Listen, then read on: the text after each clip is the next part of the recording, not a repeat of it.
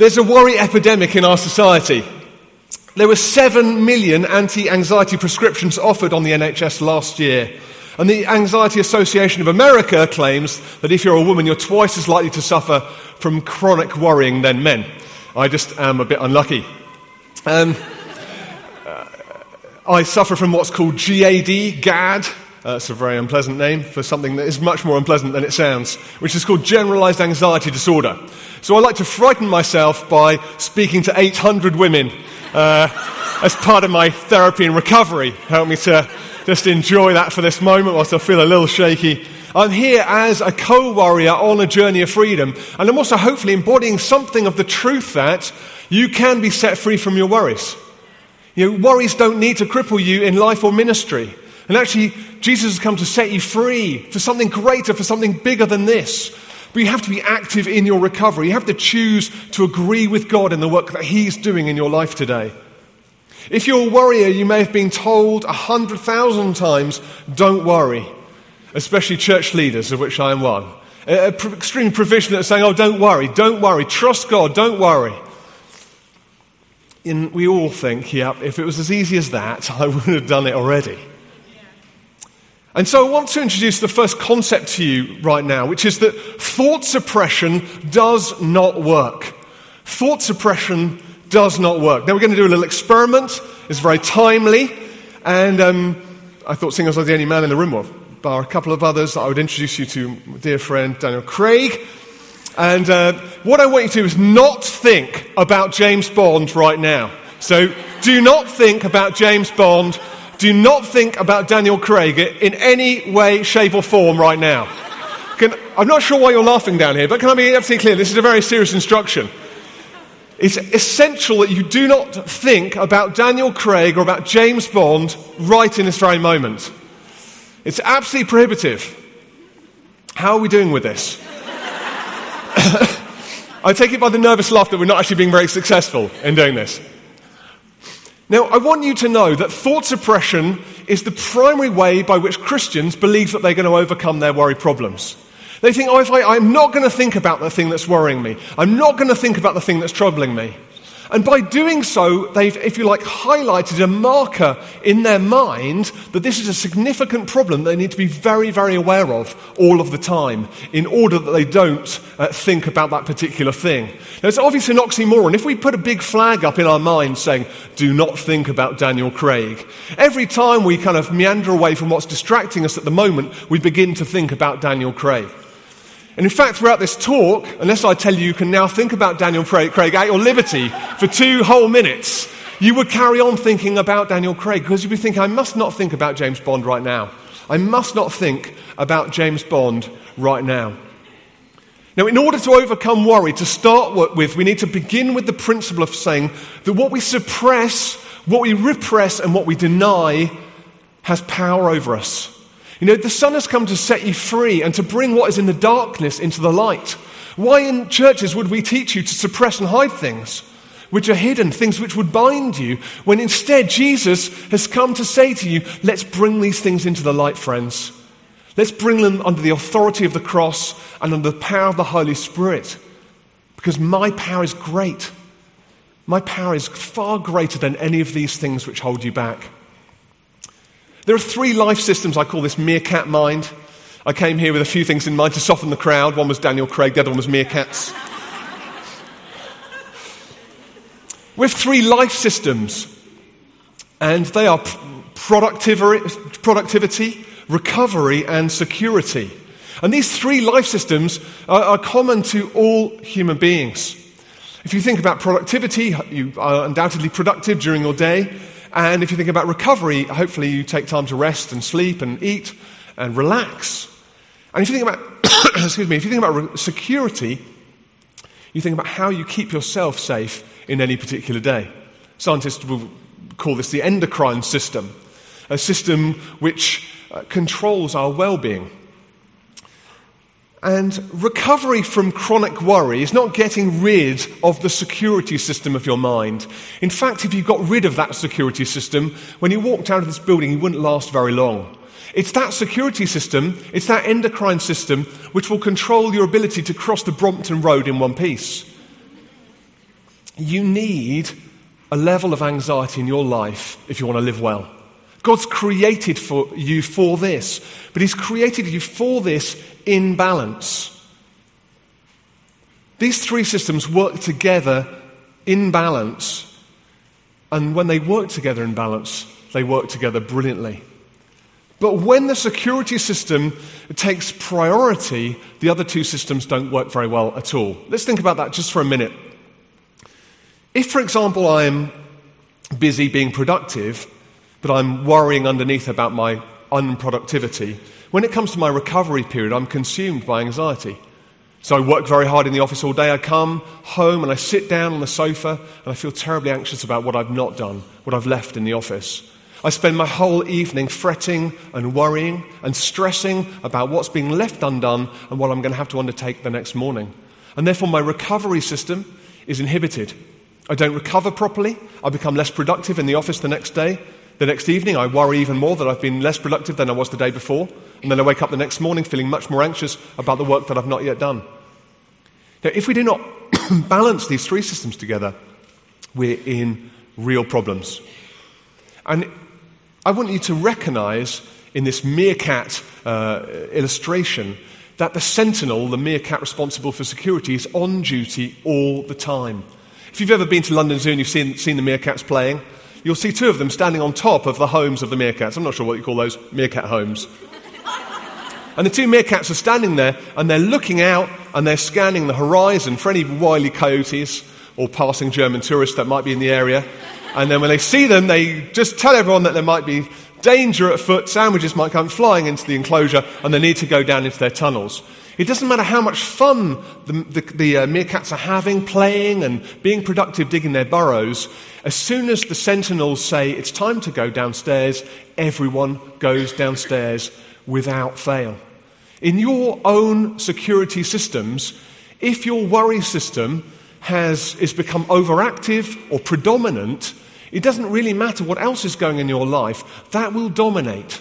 It will dominate your life. It will be as if every time you're playing, particularly when you're relaxing, your opportunity to relax and recover has been stolen from you. Who, who here would say that they, they would classify themselves as a warrior? I'm putting my hand up.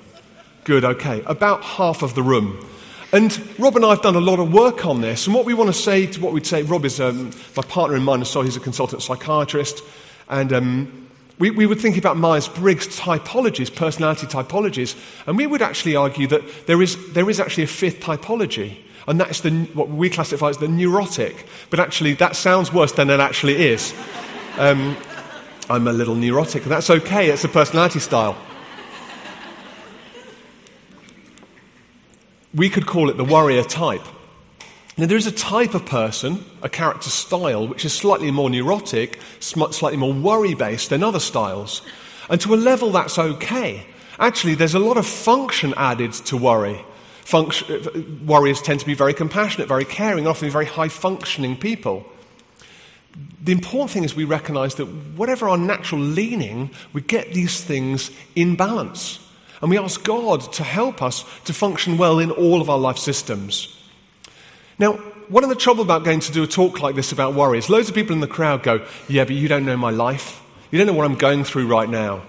You know, I've got real things to worry about. So don't try and psychologize my worries away because actually my mum is really sick and my job is really insecure and my finances are in real trouble. And you're absolutely right. I'm not here to try and take away your serious and real concern today. I'm here to help you with 90% of your problems. Come on. I just slipped that one under the radar like that was easy. Let's um, have a look at this. We're going we're to start by delineating the two different types of worries that we want to deal with today. And they're called solvable and floating. There are two types of worries. Solvable worries result from concrete problems. They're present time orientated or time limited, and they can be measured by finite outcomes, and they respond well to problem solving techniques. If I've, if I've not got a job, that is a problem, and I'm worried about it. But it is solvable on a level that I can do something about it. I can go to the job centre, I can prepare my CV, I can take advice, I could do an apprenticeship, I could get more training, and ultimately I hope I can resolve my worry by getting a job. But floating worries result from undefined anxieties. They're not time limited, they have no measurable goals or outcomes, and they do not respond to problem solving techniques. You know, friends, 90% of your worries are not solvable worries. 90% of your worries are floating worries. 90% of your worries are things like, I don't think anyone in church really likes me. It's totally undefinable. What does like actually mean? It's totally untime limited. Do they not like me this week or maybe next week they'll all start to like me? There's no measurable goals or outcomes. Uh, how can I measure whether people now like me or not? And they don't res- respond to problem solving techniques. I can never think, oh, I could problem solve my way through this, and, and suddenly I'd have an answer to how I can make everyone in the church like me. 90% of your worries are rooted in floating, not solvable outcomes. And that's why I can help you to deal with these worries today. Let's just have a think for a minute about all the worries that you've had in the last six months. So if you just bring those all to mind quickly. So, what I want to do is, whilst in a, in a group here, think about all the worries that you've had in the last six months. And I want you to put your hands up if a hundred or more of the worries that you've had in the last six months have come true. So, if you could just put those up now. Okay. One person has had a very bad year. Anyone 50 or more worries that they've had in the last six months that have come true? Someone else had a really pretty terrible year. 30 or more of the worries that they had in the last six months have come true. Another person's had a really terrible year. 10 or more of the worries that they had in the last six months that have come true. Three people. Okay, so six people so far out of 800 of you have had a significant number of the worries that, that they've experienced come true. That means that 794 of you have had less than 10 of all of the worries that you've had in the last six months become a reality. Think about how many worries you've had again in the last six months. How many days that go by for many of you where you have 20 or more worries. Think about the statistics of that. Think about the reality of that. That for 794 of you, a lot of time has been wasted. That's frustrating, isn't it? That's what frustrated me in my life. Because I began to think, actually, I can live my life better than this. And God's got plans for me and purposes for me. And those plans and purposes aren't spent in me ruminating about what might or might not happen all of the time. Now, if we introduce a little bit of neuroscience, I'm going to introduce you this ant. And um, part of our brain called the amygdala, a little walnut shaped center part of the brain, produces a whole huge array of anxiety provoking thoughts all the time. And our frontal lobe is like the policeman of our mind. And that tends to control which of these thoughts enter our consciousness and which just seep through our sort of subconscious uh, sewer, if you like, that goes in one ear and comes out the other. Now, I like to call these sort of anxiety provoking thoughts ants, or you can call them gnats if you like, gnats less than ants. But they're either automatic negative thoughts or negative automatic thoughts. You know, these are the thoughts that come into your mind, and you're just enjoying an episode of Downton. And just whilst you were thinking about how good looking Carson is, you suddenly, gut wrenchingly, had a moment where you felt like you were going over a roller coaster and your stomach kind of whipped up into the back of your throat and then down again, and you remembered something that made you feel deeply anxious. I think that Sue at work gave me a slightly funny look, and somehow I've upset her, but I just can't think how. Has anyone had that thought? She gave me an odd look, and I thought I've upset her, but I'm trying to think about what I might have said and done.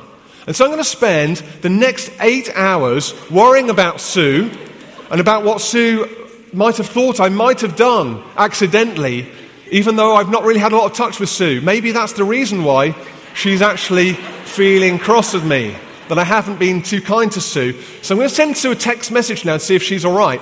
Sue, It's Will here from the office. I just wondered if you're doing okay. LOL. Will. And then I sit back down and I think to myself, I'm going to enjoy the rest of Downton now. And, and then just a little bit later on, I suddenly think, oh my goodness, Sue is going to think I lo- love her a lot. So this is, this is, and I'm married. So this is going to be really bad. And now I'm going to spend the next eight hours of my night worrying about what I'm going to do or say tomorrow in the office. So all the other people are going to be looking at me weirdly and think that I LOL Sue.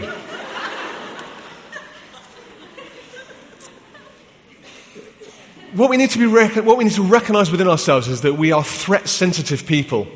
And when your system, when your recovery system is overextended, when you're stressed, when you're overtired, when you're undernourished, when you haven't been looking after yourself properly, your threat sensitivity is massively heightened. And these musings of our mind take on a greater value or greater significance than they need to. What we need to do, friends, is change our relationship with worry. We do not need to resolve our worries. This is an idea for you. You have a biological disposition to believe your worries are realistic. This is one of the most important things that you can understand about yourself today. You have a biological disposition to believe that your worries are realistic. You know, the endocrine system and the security system in your body is amazingly complex and powerful, but it actually deposits hormones into your blood in an instant. If you feel worried about something, your body affirms the fact that this is a significant problem for you. We talk about the fight or flight uh, system of the body. And this is really, really significant. Uh, let's think about the great big bear for a moment. We're all sitting here, and just at the back there's a commotion, and the doors fly open, and a huge, great bear appears at the back of the room. Now, when we see the bear, we immediately, initially scream, me louder than you, and then a huge amount of hormone, particularly adrenaline, is secreted into our blood systems. And we all jump out of our chairs at super speed and we all make haste for this side of the building and then we d- disappear out onto the green outside. Now, what we don't do is we don't hang around and go, oh, I wonder if those teeth are really sharp. Oh, those claws look quite small compared to a normal bear. Or he doesn't actually look that strong. Or maybe it's just Rick Warren in a bear suit. we don't hang around to ask those sort of questions because our endocrine system is used to keeping us safe. You know, if there's a dinosaur on the scene, you don't hang around to check out whether he's really mean. You just get out of the way as soon as possible. And as human beings, we're struggling, if you like, with a, a, security response which God has created in us, which has kept us safe and well for, for, for many thousands of years. But in our 21st century society, we rarely need the fight or flight system to the extent that actually it's, it's prevalent in our, in our lives. Now, what can happen here with what I call our term presumed validity is that we respond very dramatically and very suddenly to worries that appear in our mind all the time. The challenge is that we need to face the fear and do life anyway. You know, if, we, uh, if we allow those musings of our mind to take thought dominance and become threat dominant, and if we respond, if you like, in the fight or flight response to the worries, we can begin to shake and panic, and we can move into, I could talk about GAD or about panic disorder uh, or other anxiety disorders, which there are many. We want to keep this quite light today and focus really just on worry. But if you take this to its ontological conclusion, our bodies respond and affirm that what we're actually fearful of is most likely to come true, not least likely. And what you've all proved to me today again is highly unlikely that the majority of your worries are going to become a reality.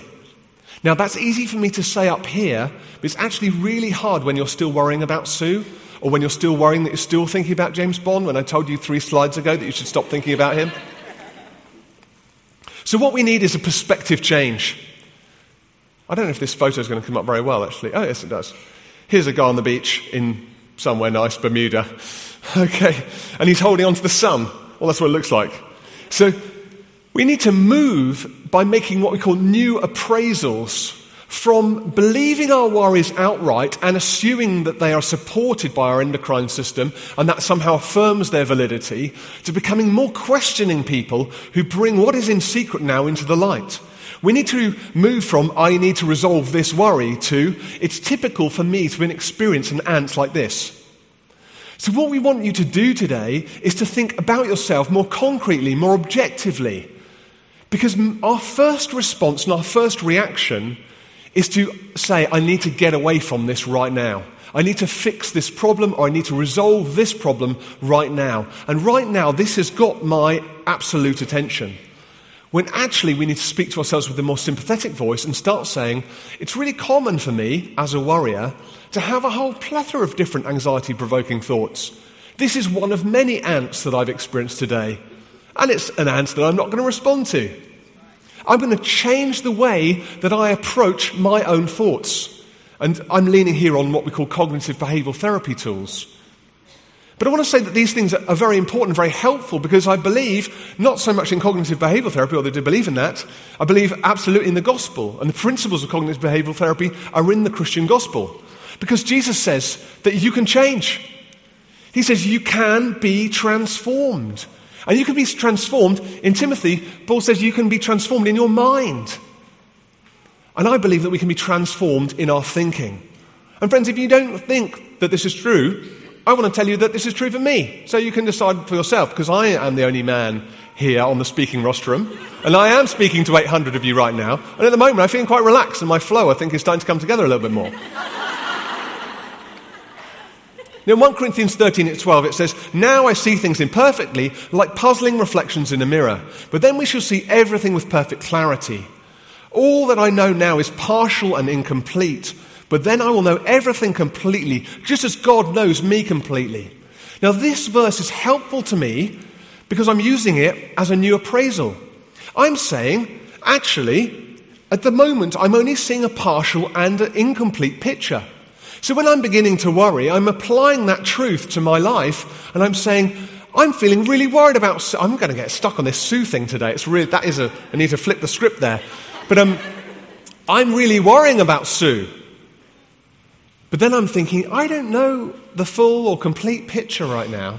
I know that this worry thought has come into my mind, but it's not necessarily true or valid. I'm going to change my approach to it. I'm going to talk a bit more about how to do that in just a moment. The answer to the problem of worry is not worrying less or more, but changing the way in which we understand the worry process. Corrie ten Boom says, Worry is a cycle of inefficient thoughts whirling around the center of fear. You know, I love Corrie ten Boom. She's Dutch, and that's one of the reasons why I love her. She's also extremely brave, and that's one of the reasons she's an inspiration to me. But if you want to find someone who knows something about worry, take a woman who was in a concentration camp Take a woman who was, in a, in, was locked in a, in, in, a, in a shed with other women who were routinely raped and abused, and then ask her if she had anything to worry about. She's an inspiration. Here's someone who knows something about worry. Here's someone who didn't worry in the most harsh and painful and awful of circumstances. And I find this, this acrostic really helpful for you to hold on to. Fear is false evidence appearing real. Carry this one with you when a worry pops into your mind. Most of our fear is actually false evidence appearing real. Very, very few times in our life are we genuinely fearful for our lives.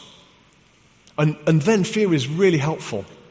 But so often for us today, we become terribly fearful about things which actually are false evidence which is appearing to be real but isn't actually real. Now, I want to think, think, about this just for a moment with me. I think they might have come back into fashion, but in, when I was at school, we used to have these push pencils. You know, and they had about eight or nine different coloured leads in them. And you know, you, you, you kind of move through to the one that you really wanted, and they didn't last long. Um, so here we are with our push pencil in our hands. And to start off with, we've got the yellow lead at the end. So we're like, oh my goodness, I've, oh, this yellow lead's making me so anxious. I've got to get this, this yellow lead out of this pencil. I've got to get rid of this yellow lead. So we spend ages fretting about the yellow lead and we finally get it out of the pencil and it's gone and we're like, hurrah, it's gone. And we push it in the end of the pencil and suddenly we've got the brown lead there. And we're like, oh my goodness, the brown lead. I don't want the brown lead in this pencil. I'm so terrified about this brown lead. So we spend ages agonizing and ruminating about the brown lead. And then we pull out the pencil again. And we think, oh, I'm glad that worry's resolved. And then we push that in the back of the pencil. And then six months later, the yellow lead comes round again. We're like, oh my goodness, the yellow lead is back. Have you, have you seen that happening in your life? Have you seen how six months down the line, the thing that you were worrying about before has suddenly come back and you're worrying about it again as if it was new, as if you've never experienced it before? And yet it's exactly the same thing. I mean, if you've got children, you know exactly what I mean. You start worrying about one thing about your children, you're really worrying about it, and you ask all your friends for reassurance, which is something we'll talk about in a minute. And you want them all to make you feel better, and they'll go, Oh, don't worry about it. Oh, it's exa- I feel exactly the same. Oh, oh let's pray about it. It's all the same. Oh, it's so the same. And we go home, we think, Oh, phew. Oh, I feel so much better now. And then we go back to church, and six months later, we say, Oh, you know about my kid? I was worried about it before. I'm just so worried about it again. They're going, Oh, again. Oh, me too. Me too. I feel the same. I feel the same. Let's just embrace one another. Let's pray about it. Oh, take it away. It's not the problem. It's not the reality. It's false evidence appearing real. Let's just hear this, this worry idea from me here. Worry makes you feel like you're doing something important, even being caring. One of the key challenges, challenges in overcoming the problem worry is this, this floating worry, is where, where, where the purposes of doing something, the purposes of worry, seem valuable. Now think about the hamster in my wheel here for the moment. You know, the hamster's in his cage. He's been going around the same cage for many years now. He's thinking there must be another hamster place with other hamsters, maybe even female hamsters. And we might go to that place and we might have a jolly time together as hamsters all together. So I need to find some way in which I can maybe mobilize myself towards these other hamsters. And then I see in my cage a huge wheel. I'm thinking a wheel. I know humans get around using wheels. And so the natural thing for me to do is get into this wheel. And I begin to run. And I run and I run and I run because I think at one point in the future I might well run out of my cage and I might land up in this land of other hamsters, maybe even female hamsters. We might have a nice time there together. But the reality is, even though I feel like this is an important, valuable exercise, and, I might at the end of the day reach the destination that I'm dreaming of, I never actually get anywhere. It feels important, but I go nowhere. You know, worry is a process just like that. I think the devil loves worry. He loves it. He thinks it's brilliant because the best thing that he can possibly do is make the saints completely inactive. And inactive in a way that they think they're being busy and productive. Hooray! They're all the Christians. Look off they go. Worry, worry, worry. Now they can't do any mission and ministry. They're completely exhausted by themselves. This is going to look terrible on a video. Please don't cut it to YouTube.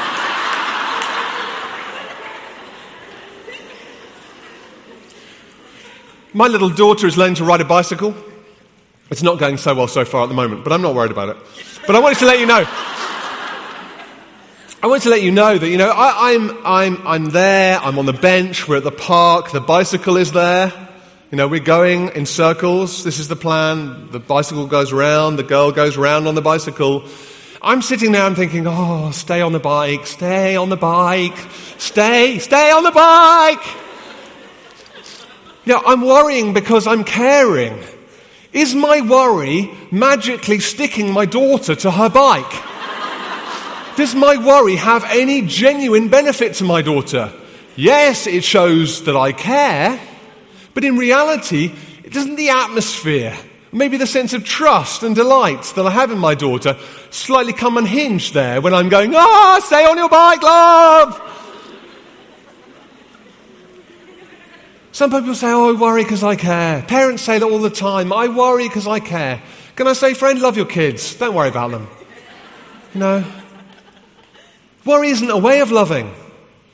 Worry is just a displacement. Worry is just an activity which is fruitless. It has no benefit. We have to undo the devil's idea that the worry has magical power. It has no power. Only Christ has power. And he's called us to love, not to worry. In order to deal with this, and in order to fully accept what Christ is saying, we need to deal with this one particular big problem in our lives. And this is the idea of certainty and uncertainty. Now, the real answer to worry is the problem of dealing with uncertainty. There's one group of people over here, they like to wear this pin badge, And there's another group of people over here that like, like to wear this pin badge. This is the pin badge of certainty, and this is the pin badge of, badge of risk. Now we think, oh my goodness, those people who wear the pin badge of risk, they're so, uh, they're so risky. They're so dangerous. We don't like them in churches. But we like the people of certainty. We love these safe people, these secure people, these people who love everything to be just so. You know, people who love, people who make an idol out of certainty are terrible warriors. I need to be certain. I need to be sure. I need to be absolutely right. I need to make sure that I've got everything absolutely nailed down. You know, control is, a, is such a disease in the 21st century because we believe that we can control everything health, wealth, finances, education, family life, you name it, we can control it. We've got an app for that. it's believed in our own psyche that the only way to find peace is to resolve a presenting worry.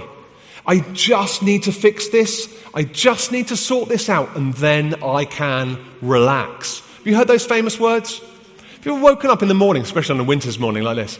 I've just got a new, uh, what's it called now, Electric blanket. It's the way forward. This is particularly bad if you want to be productive, because you can turn it on and be warm again in the morning. Um, so you're lying there, and you've woken up, and, and you just kind of like, you open your eyes and for a moment, the world is still, and you just can't think of anything. And it's the most blissful and wonderful moment. And just as you enjoyed it, pow! Suddenly in your mind come like a hundred thousand different things that you need to control and worry about and, and sort out before the day is done. And then by the end of it all, you collapse into bed utterly exhausted. And then you wake up in the morning, and just for three or four seconds, you felt great. You know, I believe that God wants you to feel a bit more of that duvet feeling for a bit longer in your day. Tolerating uncertainty is fundamental to life and happiness. You need to learn to be tolerant of uncertainty. That means you have to renege on your belief that you can control your life. You know, I didn't become a Christian to then do all the work. I became a Christian because I believe in a God who's going to do the work, and because I believe in a God who's omnipotent and all powerful and sovereign. And I'm going to rest in His presence. I'm going to rely on His power. I'm going to lean back in His arms. And yet I see a church that's consumed by busyness and activity, and a church that hates uncertainty, that can't tolerate doubt, that despises risk. We personally have to say, Father, I can be uncertain about tomorrow because you've got tomorrow in your hands. You know, the best piece of CBT teaching uh, in the world is in, in Matthew chapter 6. You know, Jesus, he, he says, Who by worrying can add a single hour to his life? Who by worrying can stick their daughter onto a bike and make her not fall off? Jesus says, Do not worry about tomorrow, for tomorrow will worry about itself. What a genius piece of CBT. You cannot control tomorrow. I am the Lord of the years. That means I have every day in the palm of my hand. You need to let me be a lamp unto your feet, not a searchlight down your pathway, not a highlight down your motorway. Not saying, oh God, but in the future, you know, what might happen? Oh Lord, I need to know now. Please give me these eternal binoculars of holy hope so that I might know exactly what's going to happen in every single day of my life and season. Amen.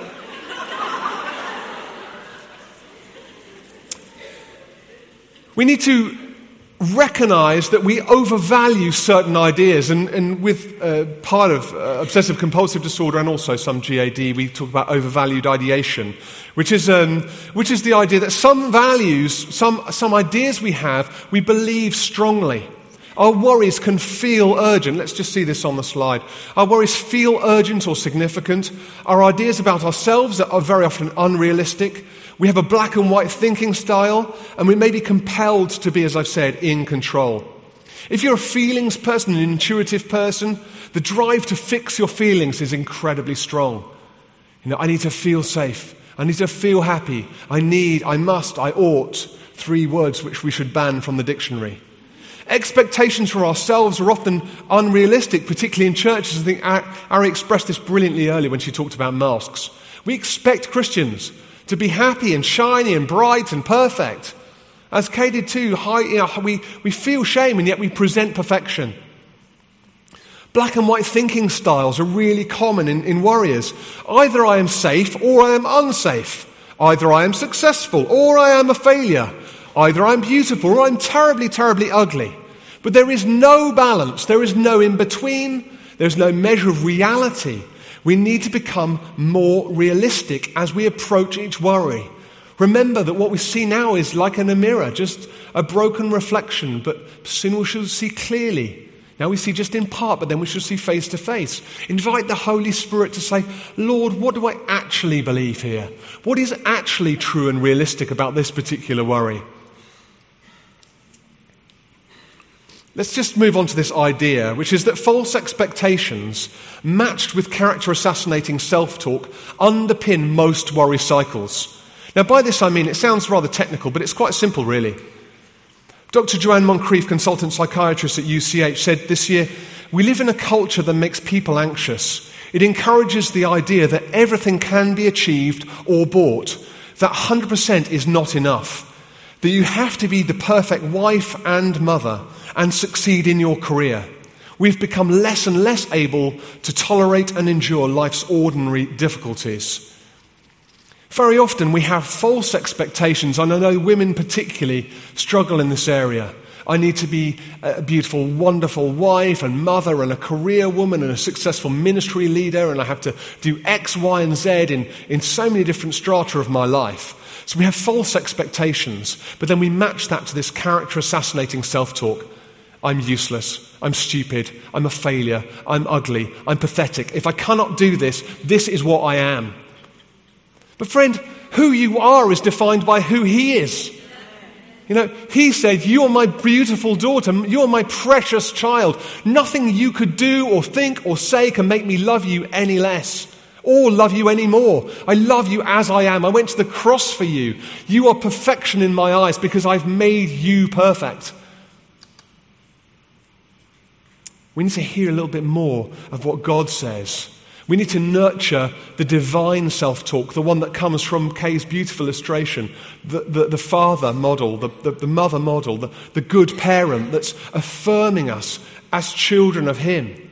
So we can undo that negative self talk that propagates worry. There's a little kind of simple equation here for you to, to, to, reinforce that point. We talk about the ABCs rule in, in psychology, the actions, beliefs, and consequences. If we could just see this. Um, I, I, slightly amended this. We call, I call these I beliefs. Because actions or events, these can be like meeting Sue by the water cooler again, or whatever it is that, that you want to think about. And um, so I don't work with a woman called Sue, just in case you're worrying that I'm, like, I'm sort of drawn to her strangely. Um, Actions or events, as I say, I beliefs are, are, are, the beliefs that we have through which we view what happens in the world around us. And the C's are the consequences of seeing the A's through the B's. I see a truck, I believe that it's speeding, I step back on the pavement. Here's a simple cycle of ABC. Our version, including I beliefs, it's all Apple, thank you, Apple, for that. Um, is that I feel unwell, I believe I am weak, and I worry that I have the bubonic plague.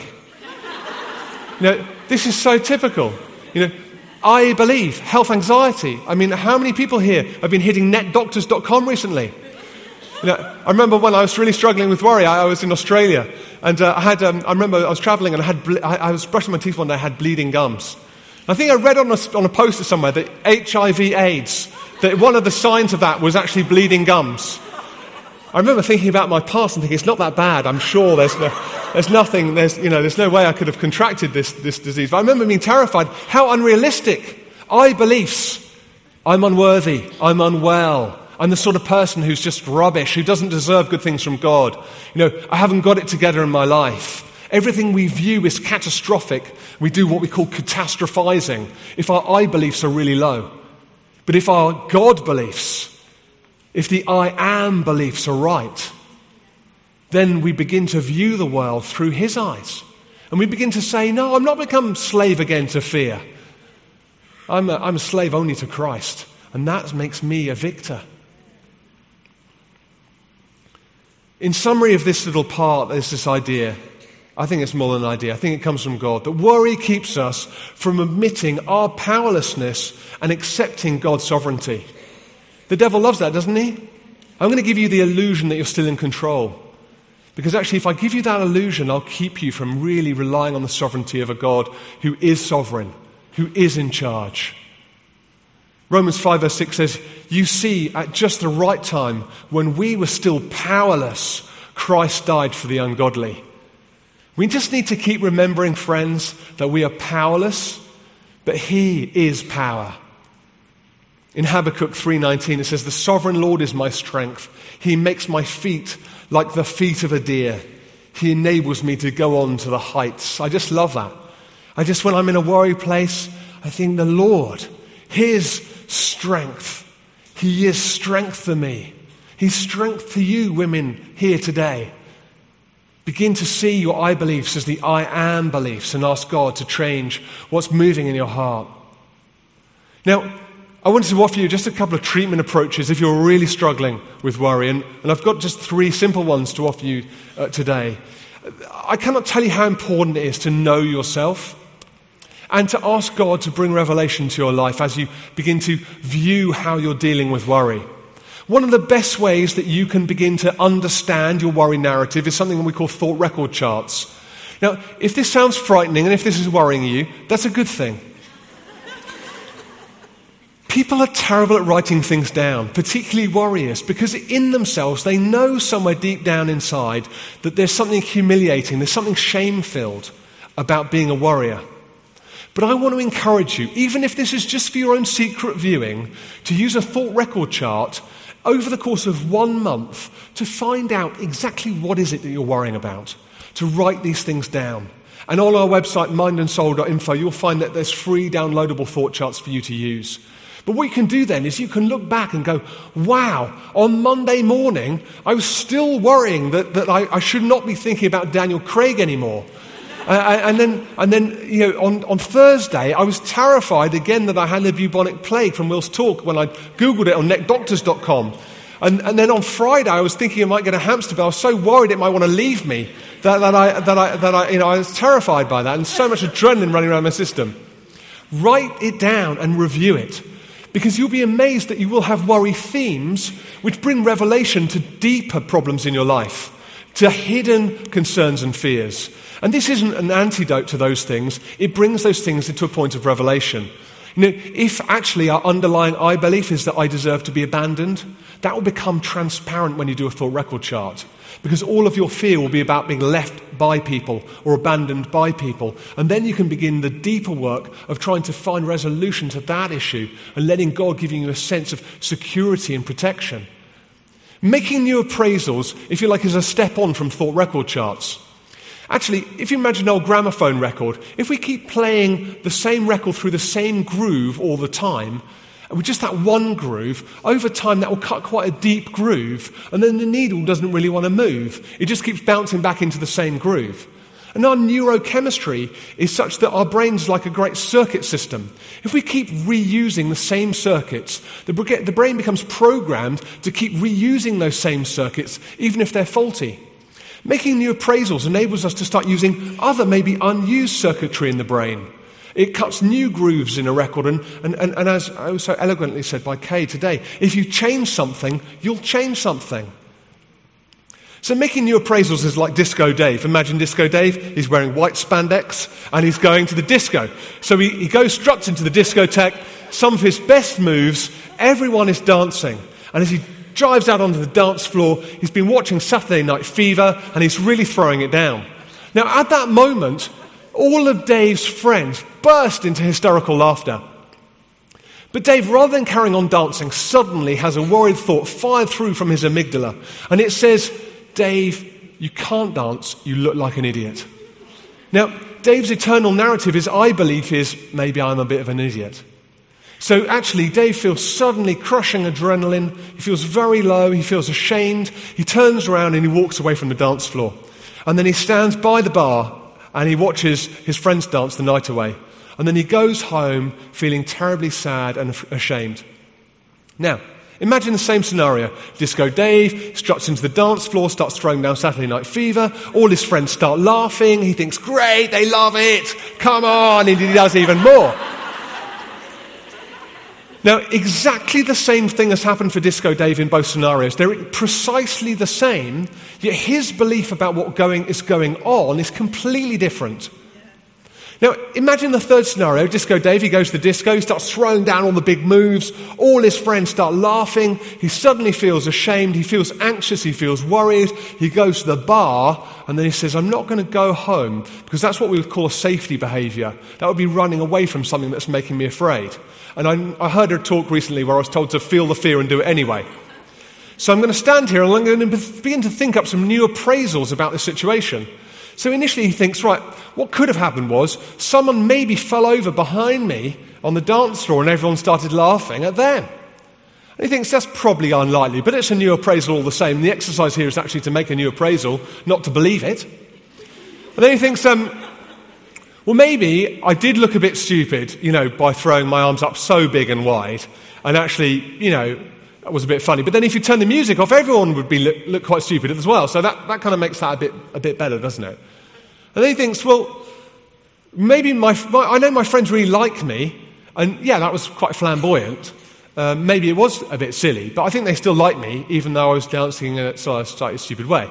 So now, having made three new appraisals, I, remember, I don't really believe them because I'm biologically tuned through presumed validity to believe that actually I'm an idiot. But I'm going to go and do another experiment now, which is I'm going to go back on the dance floor and I'm going to start dancing again in a similar way. And I'm going to see what the reaction is. So Disco Dave goes back onto the dance floor, starts throwing up the big moves in exactly the same way. And no one laughs. All his friends goes, Dave, where did you go? Where did you go, mate? Oh, just went to get a quick drink. Great! And they all start dancing. Now Dave goes home feeling fantastic. What changed was he made three or four new appraisals that he didn't really believe, but they gave him the confidence to go back and do another experiment. New appraisals are a fantastic way of you taking control against problem worry. Dealing with the, the fear that comes through uh, the sort of intolerance you have to uncertainty, and accepting that in life, many things are uncertain.